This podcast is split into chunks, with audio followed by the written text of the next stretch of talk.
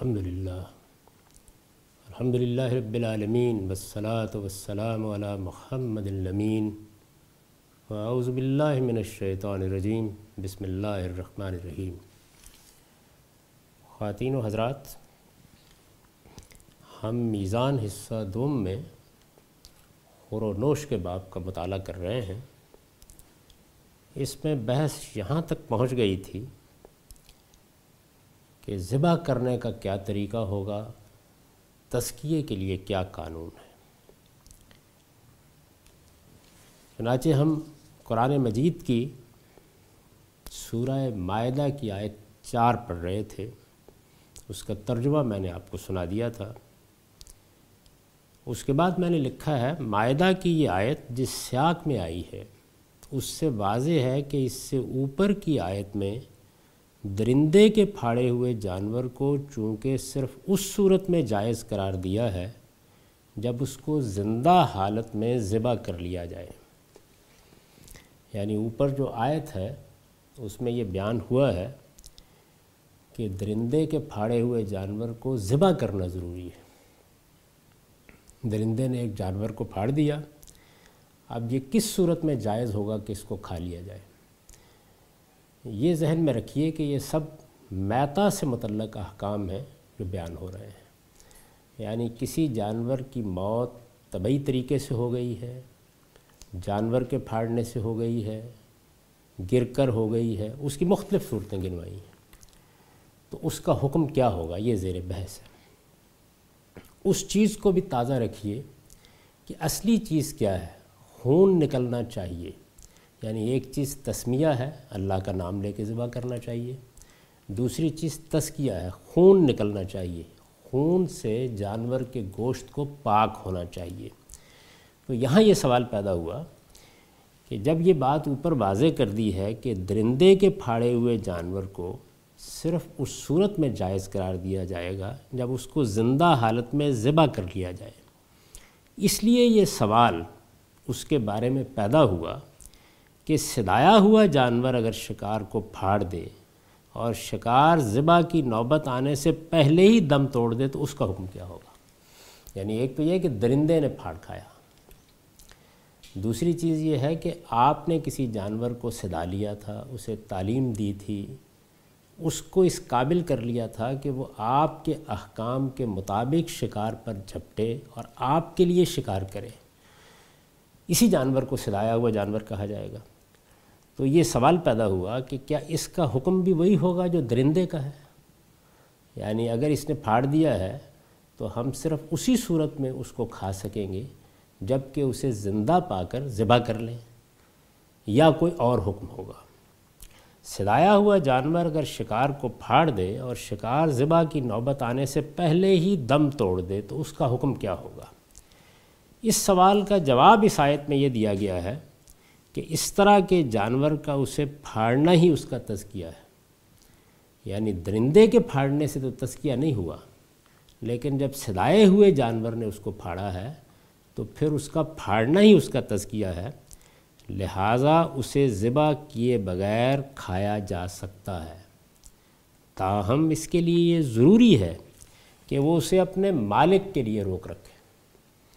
یعنی اگر اس نے خود کچھ کھا لیا تو پھر جیسے کہ آگے واضح ہوگا، یہ شکار پھر اس نے اپنے لیے کیا ہے۔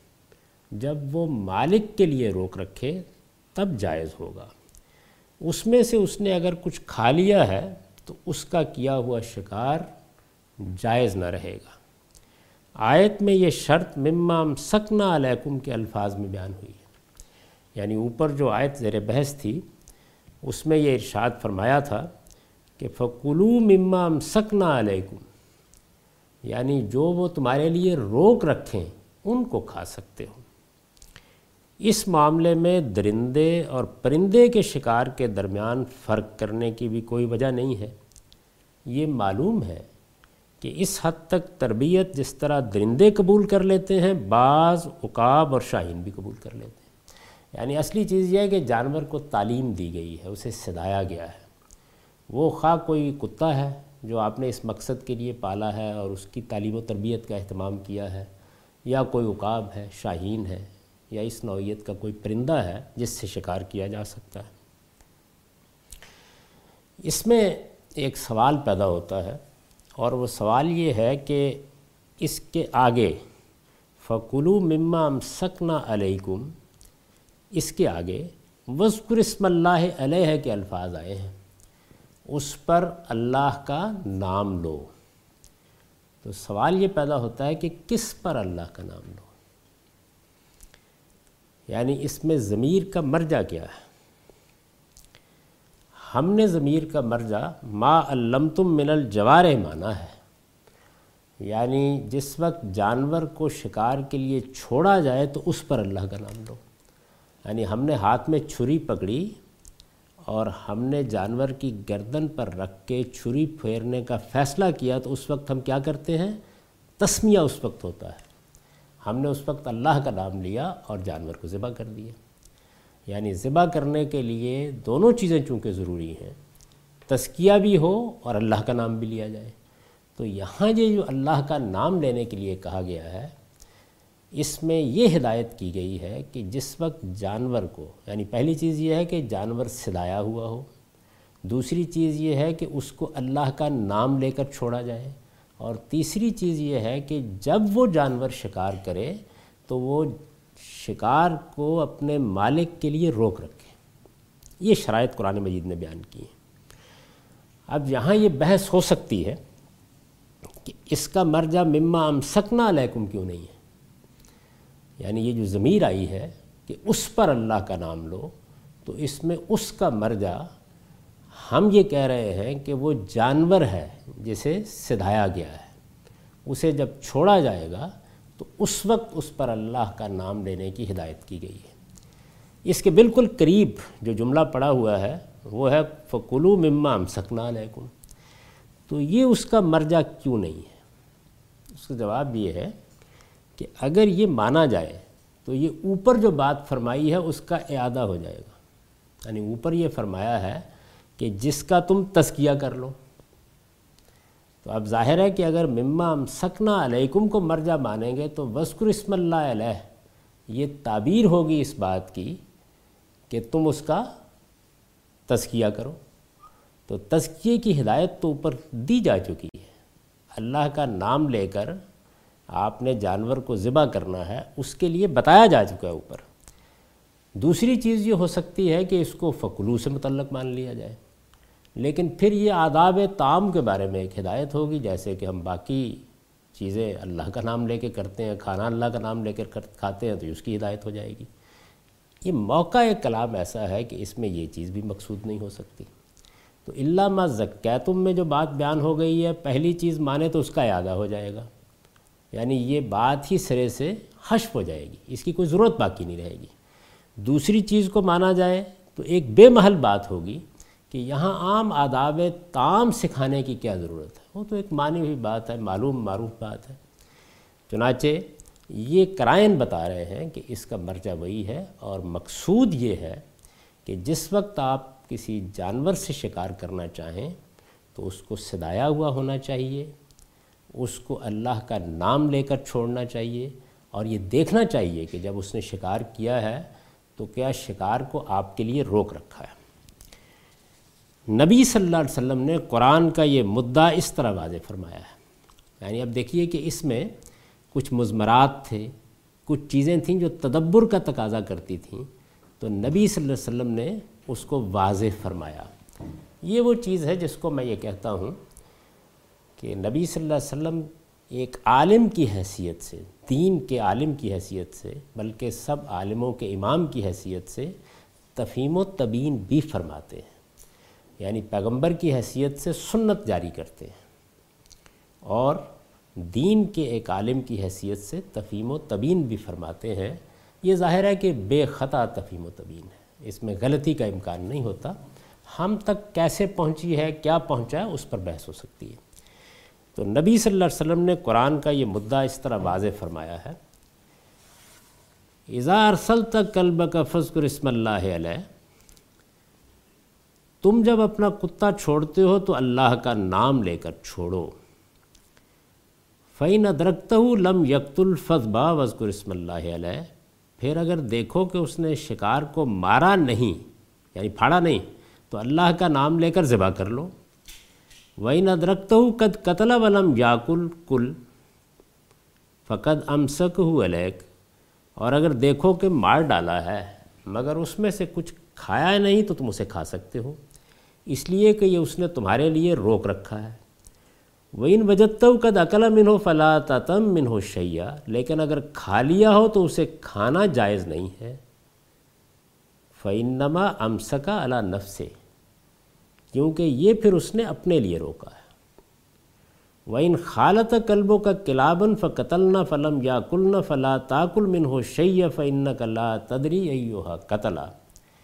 اگر دوسرے کتے بھی اپنے کتے کے ساتھ اس طرح دیکھو کہ انہوں نے شکار کو مار دیا ہے اور اس کو کھایا نہیں تو نہ کھاؤ، اس لیے کہ تم نہیں جانتے کہ ان میں سے کس نے مارا ہے۔ اس سے اندازہ کیا جا سکتا ہے کہ رسالت میں آپ صلی اللہ علیہ وسلم کس دقت نظر کے ساتھ اگر کبھی تفیم و تبین فرماتے ہیں تو فرماتے ہیں۔ یعنی ایک ایک چیز کو واضح فرما دیا۔ ہے تو اس سے اب جو ہمارے سامنے قانون واضح ہوا، وہ قانون یہ ہے کہ جانور بھی سدایا ہوا جانور بھی ایسے ہی ہے جیسے آپ کے ہاتھ میں پکڑی ہوئی چھری۔ چھری ذبح کرتی ہے، وہ جانور پھاڑ دیتا ہے۔ اس کا پھاڑنا ایسے ہی ہے، اس لیے کہ خون نکل جائے گا اس کے پھاڑنے کے نتیجے میں، اس کا پھاڑنا ایسے ہی ہے جیسے کہ چھری سے ذبح کر دینا۔ جانور تڑپ کر مرے گا، وہ حلال ہے، جائز ہے۔ لیکن جانور کو اللہ کا نام لے کے چھوڑیں گے اور یہ دیکھیں گے کہ اس نے مالک کے لیے روکا ہے یا اس میں سے خود کچھ کھا لیا ہے۔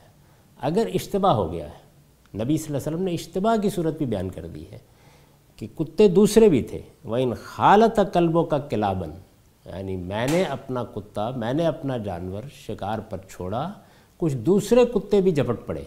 کوئی دوسرا آدمی بھی شکار کھیل رہا تھا۔ یا یہ ممکن ہے کہ وہ کتے شکاری نہ ہی ہوں۔ وہ بھی اگر جھپٹ پڑے ہیں تو پھر بھی نہیں کھایا جائے گا۔ اس لیے کہ اب یہ متعین نہیں ہے کہ کس نے پھاڑا ہے۔ آیت میں میتت کے بعد دوسری اور تیسری چیز بہایا ہوا خون اور سور کا گوشت۔ یعنی ہم نے جو طریقہ اختیار کیا وہ یہ تھا کہ جو چیزیں آیت میں حرام قرار دی گئی ہیں، اور ان کے بارے میں میں یہ واضح کر چکا ہوں کہ وہ اصل میں وہ چیزیں تھیں جن کے حلال ہونے کا شبہ ہو سکتا تھا۔ اللہ نے اس سے، اس میں اپنا فیصلہ صادر فرمایا ہے۔ تو اس میں میتا کی بحث یہاں پوری ہو گئی۔ اب دوسری اور تیسری چیز بہایا ہوا خون اور سور کا گوشت ہے۔ ان میں سے سور کے گوشت کا معاملہ تو کسی وضاحت کا محتاج نہیں ہے۔ یعنی اس میں تو ایسا ہی ہے کہ ایک جانور کے بارے میں بتا دیا گیا ہے کہ اب آپ اس کا گوشت نہیں کھا سکتے۔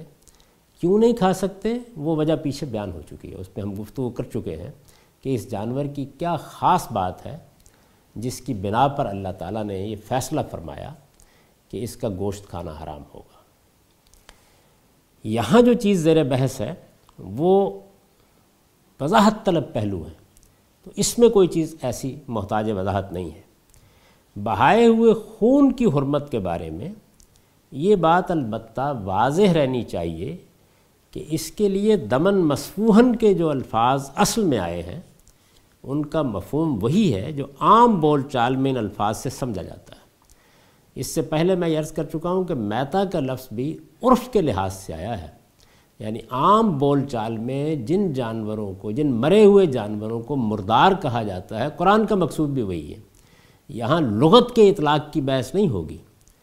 یعنی لغوی اعتبار سے تو ہر مرا ہوا جانور میتا ہے، مردار ہے۔ لیکن یہ کہ مردار کا لفظ عرف میں کس مفہوم پر بولا جاتا ہے، وہ مقصود ہے۔ تو یہاں بھی وہی چیز ہے کہ جب آپ کہتے ہیں کہ وہ بہتا ہوا خون نہیں ہونا چاہیے یعنی اصل چیز یہ ہے کہ جس وقت ایک آدمی خون پیتا ہے یا خون کے بارے میں بے پرواہ ہوتا ہے کہ جس طریقے سے اس نے گوشت کھا لیا، اسی طرح خون کے دو گھونٹ بھی پی لیے۔ تو یہ چیز ہے کہ جس کو ممنوع قرار دیا گیا ہے کیونکہ یہ درندگی کی علامت ہے۔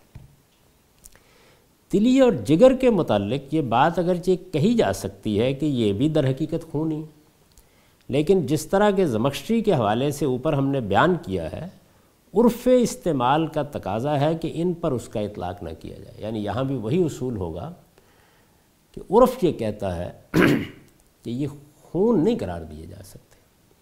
تلی کو عرف میں تلی ہی کہا جائے گا، جگر کو عرف میں جگر ہی کہا جائے گا۔ اگرچہ وہ سراسر خون ہوتے ہیں، لیکن کوئی آدمی اگر تلی کھائے یا جگر کھائے تو عرف میں اس طرف دھیان نہیں جاتا کہ اس نے خون پی لیا ہے۔ تو وہ جو نفسیاتی اثر خون کے پینے سے ہو سکتا ہے، وہ یہاں پر زیر بحث نہیں آتا۔ اس وجہ سے اس پر اس کا اطلاق نہیں ہوگا۔ اسی طرح مصفوحن کی قید سے معلوم ہوتا ہے کہ رگوں اور شریانوں میں رکا ہوا خون بھی حرمت کے اس حکم سے مستثنا ہے۔ یعنی یہ اللہ تعالیٰ کی عنایت ہے۔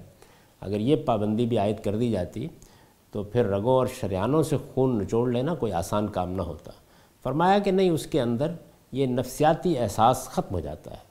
اس وجہ سے دم مصفو بہتے ہوئے خون کی، کہ آپ نے پیالہ بھر لیا، آپ نے دو گھونٹ پی لیے، اس کو ممنوع قرار دیا گیا۔ ہے اس کے بعد چوتھی اور آخری چیز غیر اللہ کے نام کا ذبیہ ہے۔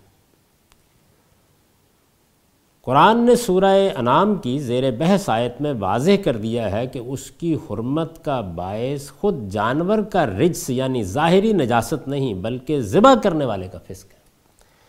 یعنی جانور کو کوئی خباست لاحق نہیں ہے۔ یہ ہم پہلے بیان کر چکے کہ بنیادی چیز تو خبیص و طیب کا فرق ہے۔ وہ جانور جو کھانے کے لیے طیب ہیں، وہ حلال ہیں۔ اور وہ جانور جو کھانے کے لیے طیب نہیں ہیں، جن کو قرآن خبائص سے تعبیر کرتا ہے، وہ حرام ہے تو یہاں کیا ہوا ہے؟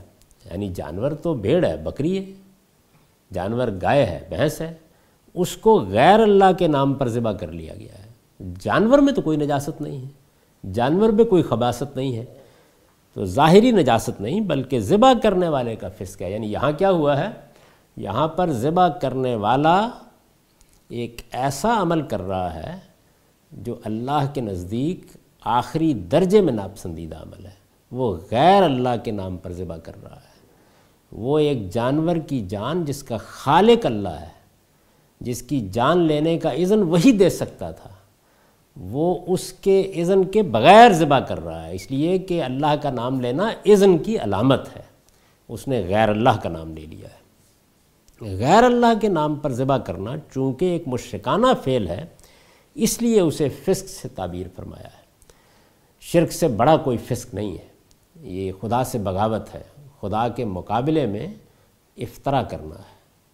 اللہ پر جھوٹ باندھنا ہے۔ یہ ظاہر ہے کہ علم و عقیدہ کی نجاست ہے۔ اس طرح کی نجاست جس چیز کو بھی لاحق ہو جائے، عقل کا تقاضا ہے کہ اس کا حکم یہی سمجھا جائے۔ یعنی جانور تو اگرچہ جائز تھا، اسے ذبح کیا گیا ہے۔ پہلی چیز تو یہ تھی نا کہ جانور حلال ہو خبائص میں سے نہ ہو، وہ شرط پوری ہو گئی۔ دوسری چیز یہ ہے کہ اسے ذبح کیا جائے یعنی اس طریقے سے اس کی جان لی جائے کہ خون نکل جائے، وہ شرط بھی پوری ہو گئی۔ تیسری چیز یہ تھی کہ ذبح کرتے وقت اللہ کا نام لیا جائے، یہ شرط پوری نہیں ہوئی۔ یعنی ذبح کرتے وقت اللہ کا نام نہیں لیا گیا، غیر اللہ کا نام لے لیا گیا ہے۔ تو اس میں کیا ہوا ہے؟ اس میں اس پورے عمل کو علم اور عقیدے کی نجاست لاحق ہو گئی۔ اس طرح کی نجاست جس چیز کو بھی لاحق ہو جائے، عقل کا تقاضا ہے کہ اس کا حکم یہی سمجھا جائے۔ قرآن نے سورہ معدہ میں بعض چیزیں اسی اصول کے تحت ممنوع قرار دی ہیں۔ یعنی اس سے قرآن نے یہ اصول قائم کر دیا کہ اگر کوئی اور فاسقانہ چیز بھی کسی چیز کے حصول کا ذریعہ بن جائے۔ یعنی یہاں جان لے کے گوشت حاصل کرنے کا ذریعہ کس چیز کو بنا لیا گیا ہے؟ ایک مشرکانہ عمل کو۔ تو ایسی کوئی اور چیز بھی کسی حلال، جائز چیز کے حصول کا ذریعہ بن جائے تو وہ بھی حرام قرار پائے جائے۔ ارشاد فرمایا ہے، وما زبہ النصب ون تس تک سمو بالازلام ظالکم فسق اور وہ جانور بھی حرام ہیں جو کسی آستانے پر ذبح کیے گئے ہوں۔ یعنی ایک تو یہ فرمایا تھا کہ اللہ کے سوا کسی اور کے نام پر ذبح کر دیا جائے۔ اب یہ ہے کہ اللہ کے سوا کسی اور کے نام پر ذبح کرنے میں ہو کیا رہا تھا۔ ایک مشرکانہ عمل کی نجاست جانور کو لاحق ہو رہی تھی۔ ذبح کرنے والے کا عقیدہ اس سے حرمت واقع ہو رہی تھی۔ تو علت کیا ہوئی؟ علت یہ کہ ذبح کرنے والے کے ہاں فسق پایا جاتا ہے۔ اب جگہ جس کے ساتھ اس کو منسوب کر دیا گیا ہے، اس کو نظر کے طور پر پیش کر دیا گیا ہے، وہ ظاہر ہے کہ اسی علت کا امتداد بن جائے گی، اسی کو پھیلا دیا گیا ہے۔ تو فرمایا کہ کسی آستانے پر ذبح کر دیا گیا۔ یعنی خدا کے سوا کسی اور کے نام پر تو ذبح نہیں کیا گیا، خدائی کا نام لے کے ذبح کیا گیا ہے۔ لیکن کسی قبر کی نظر کر دیا گیا ہے، کسی مزار کی نظر کر دیا گیا ہے، کسی بت کی نظر کر دیا گیا ہے۔ اگر یہ صورت ہے تو اس میں بھی جانور حرام ہو جائے گا۔ تیسرا یہ فرمایا، اور یہ بھی کہ تم ان کا گوشت جوئے کے تیروں سے تقسیم کرو، یہ سب باتیں فسق ہیں۔ یعنی اگر اس چیز کے حاصل کرنے کا ذریعہ غلط ہے، جیسے مثال کے طور پر ہم کہتے ہیں کہ ویسے تو روپے کو کوئی نجاست نہیں لگی ہوئی۔ وہی روپیہ ہے، آپ جائز طریقے سے کما کے لائے تو جائز۔ لیکن اگر آپ نے جوا کھیل کے وہ روپیہ حاصل کر لیا، اگر آپ نے غبن کر کے وہ روپیہ حاصل کر لیا، اگر آپ نے خیانت کر کے وہ روپیہ حاصل کر لیا، تو اس روپے کا استعمال ناجائز ہو جائے گا۔ یہاں فرمایا کہ اس جانور کا گوشت بھی ناجائز ہو جائے گا، کیونکہ آپ نے اس کو غلط طریقے سے حاصل کیا ہے۔ استاذ امام امین حسن اسلائی اس کی تفسیر میں لکھتے ہیں یعنی انہوں نے کچھ چیزوں کی وضاحت فرمائی ہے۔ اس کو میں نے اقتباس کیا ہے، وہ لکھتے ہیں۔ و ما ذبح النصب۔ نصب تھان اور استھان کو کہتے ہیں۔ تھان اور استھان یہ الفاظ بولے جاتے ہیں بتوں کے لیے جو زیارت گاہیں بنائی جاتی تھیں۔ یا ایسی جگہیں کہ جن کو زیارت گاہ قرار دے دیا جائے، خواہ وہ بتوں کے لیے ہوں یا کسی اور کے لیے۔ عرب میں ایسے تھان اور استھان بے شمار تھے جہاں دیویوں، دیوتاؤں، بھوتوں، جنوں کی خوشنودی کے لیے قربانیاں کی جاتی تھیں۔ قرآن نے اس قسم کے ذبیعے بھی حرام قرار دیے۔ یعنی یہ جو فرمایا، وما زوبیہ النصب تو اس میں در حقیقت اس طرح کے سب ذبیعے حرام قرار دینے کا اعلان کر دیا گیا۔ قرآن کے الفاظ سے یہ بات صاف نکلتی ہے کہ ان کے اندر حرمت، مجرد با ارادہ تقرب و خوشنودی استھانوں پر ذبح کیے جانے ہی سے پیدا ہو جاتی ہے۔ یہ اللہ تعالیٰ کی فقہ ہے۔ یعنی اس میں ہمیں یہ تعلیم دی جا رہی ہے کہ علت کا اشتراک کس طرح چیزوں کو اپنے دامن میں لے لیتا ہے۔ تو یہاں کیا بتایا قرآن نے؟ مولانا لکھتے ہیں، قرآن نے یہ بتایا ہے کہ جانور ذبح اللہ ہی کے نام پر کیا گیا ہے، لیکن جس تھان یا جس استھان یا جس بارگاہ میں اس کو پیش کیا گیا ہے یا جس تھان کی نظر کیا گیا ہے، اس سے مقصود کیا تھا؟ اس خان کا اس مزار یا اس بت یا دیوی جس کی بھی نظر کیا گیا ہے، خوشنودی اور تقرب حاصل کرنا، مجرد با ارادہ تقرب و خوشنودی۔ یعنی اس کے ذریعے سے میں اللہ کے قریب ہو جاؤں گا، یہ وسیلہ بنے گا، اس کی خوشنودی مجھے حاصل ہو جائے گی۔ اس کا کرم مجھ پر ہو جائے گا۔ یہ چیز اس میں شامل ہو گئی ہے۔ تو اس کو قرآن مجید نے حرمت کی وجہ بتایا ہے۔ اس سے بحث نہیں کہ ان پر نام اللہ کا لیا گیا ہے یا کسی غیر اللہ کا۔ اگر غیر اللہ کا نام لینے کے سبب سے ان کو حرمت لاحق ہوتی تو ان کے علیحدہ ذکر کرنے کی ضرورت نہیں تھی۔ اوپر و ماؤ ہلا غیر اللہ بہی کا ذکر گزر چکا ہے، وہ کافی تھا۔ یعنی اگر تو یہ بتانا مقصود ہوتا کہ آپ کسی تھان یا استھان پر اگر غیر اللہ کے نام پر ذبح کریں گے، تو یہ بات تو اوپر بیان ہو گئی۔ جب تشریح اور توضیع میں یہ نئی بات بیان کی گئی ہے، تو اب گویا یہ معلوم ہوا کہ قرآن مجید اپنی اس فقہ میں یہ بتا رہا ہے کہ جب ہم نے غیر اللہ کے نام کا ذبیہ حرام کر دیا، تو جس وجہ سے حرام کیا ہے وہ وجہ بعض اور صورتوں میں بھی پائی جا سکتی ہے۔ ذبح تو اللہ کے نام پہ آپ نے کیا، لیکن نظر غیر اللہ کی کر دیا، غیر اللہ کی بارگاہ میں پیش کر دیا۔ تو یہ چیز بھی اپنے اندر وہی مشکانہ توہم رکھتی ہے۔ اس میں بھی غیر اللہ کا تقرب یا اس کی خوشنودی حاصل کرنے کے لیے اللہ تعالیٰ کے نام پر ذبح کیا ہے، کیا جانور اس کی نظر کر دیا گیا ہے۔ تو یہ چیز بھی حرمت کا باعث بن جائے گی۔ استاذ امام لکھتے ہیں، ہمارے نزدیک اسی حکم میں وہ قربانیاں بھی داخل ہیں جو مزاروں اور قبروں پر پیش کی جاتی ہیں۔ یعنی ہمارے ہاں اب دیوی، دیوتا، بھوت، جن وہ تو نہیں رہے۔ اہل عرب کے تھان استان تو نہیں ہیں۔ لیکن اگر کسی صاحب قبر یا صاحب مزار کی نظر آپ کر دیں تو اشتراک علت کی بنیاد پر اس کا حکم بھی وہی ہوگا۔ ان میں بھی صاحب مزار اور صاحب قبر کی خوشنودی مد نظر ہوتی ہے۔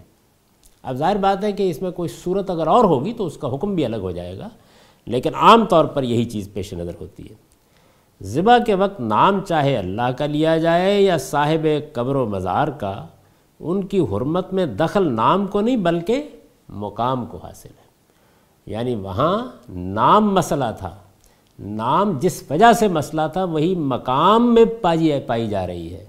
تو فقی لحاظ سے اس کو حکم میں شامل کر لیا۔ یہ میں اس سے پہلے عرض کر چکا ہوں کہ ہوا کیا ہے۔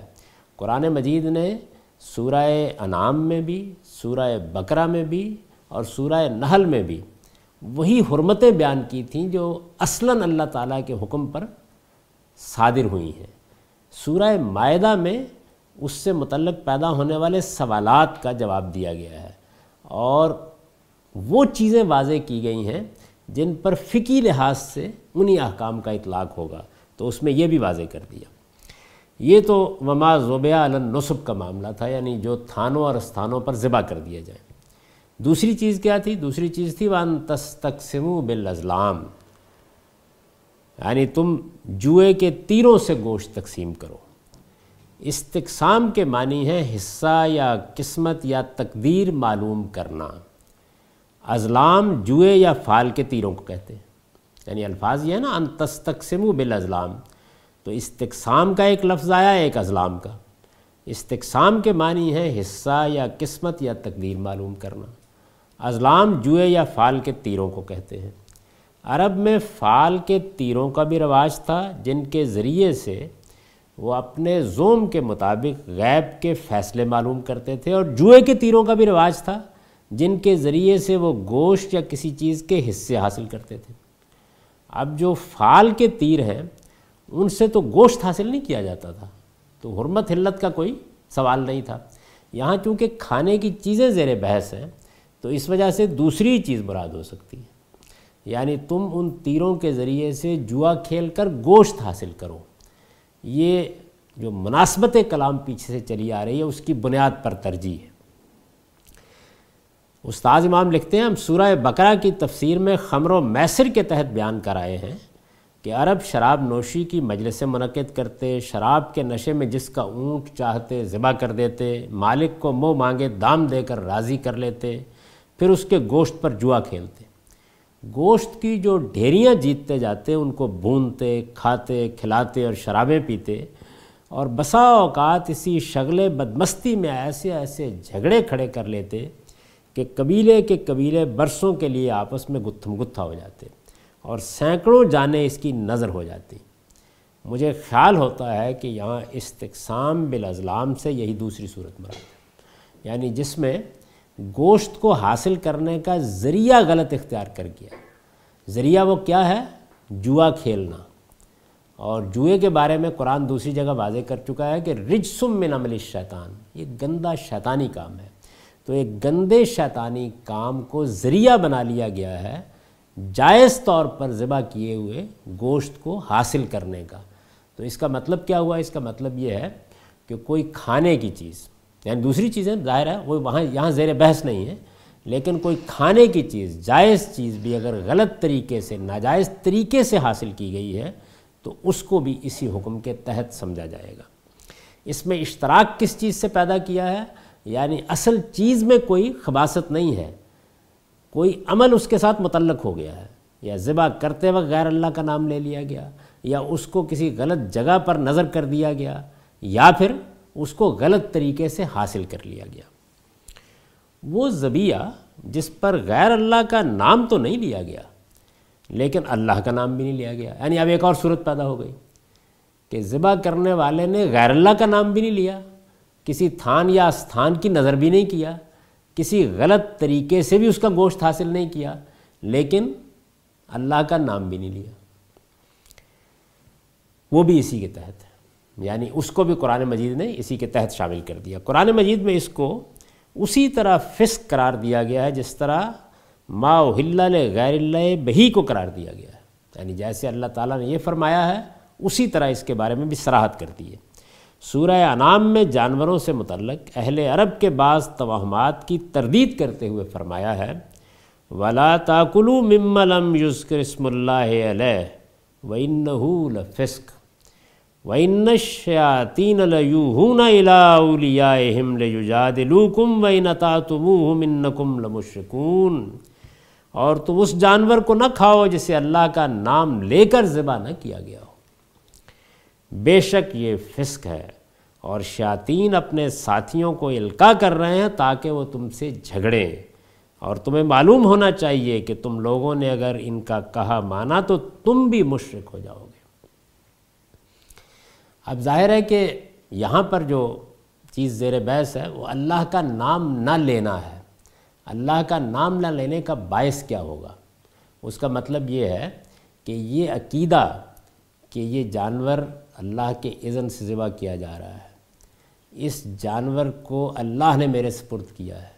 میں کوئی حق نہیں رکھتا تھا کہ میں اس کا گوشت اس کو مار کر حاصل کروں۔ اس کی جان لینے کی اجازت مجھے خداوند نے دی ہے۔ یہ ساری چیزیں ظاہر ہے پیش نظر ہوں گی، تو تب آپ حقدار ہیں کہ آپ گوشت کھائیں۔ اگر آپ نے یہ نہیں کیا، تو یہ چیز آپ سے اب واضح تھی۔ یعنی جب یہ کہہ دیا گیا کہ اللہ کا نام لینا ضروری ہے، تو فقی نتیجہ نکل آیا تھا خود بخود کہ اگر اللہ کا نام نہیں لیا گیا، تو وہ شرط پوری نہیں ہوئی۔ یعنی جب یہ کہا گیا کہ تسکیہ ہو تو جائز ہوگا، تسمیہ ہو تو جائز ہوگا، تو شرائط کا پورا نہ ہونا آپ سے آپ یہ نتیجہ نکالے گا۔ لیکن اس میں اشتباہ ہو سکتا تھا، تو یہ بات بھی واضح کر دی اللہ تعالیٰ نے۔ اس کے بعد بھی کچھ مباحث ہیں جن کو ہم اگلی نشست میں دیکھیں گے۔ اب یہی ختم کرتے ہیں۔ اقول و قولی حاضہ وستغفر اللہ لی ولکم ولسائر المومنین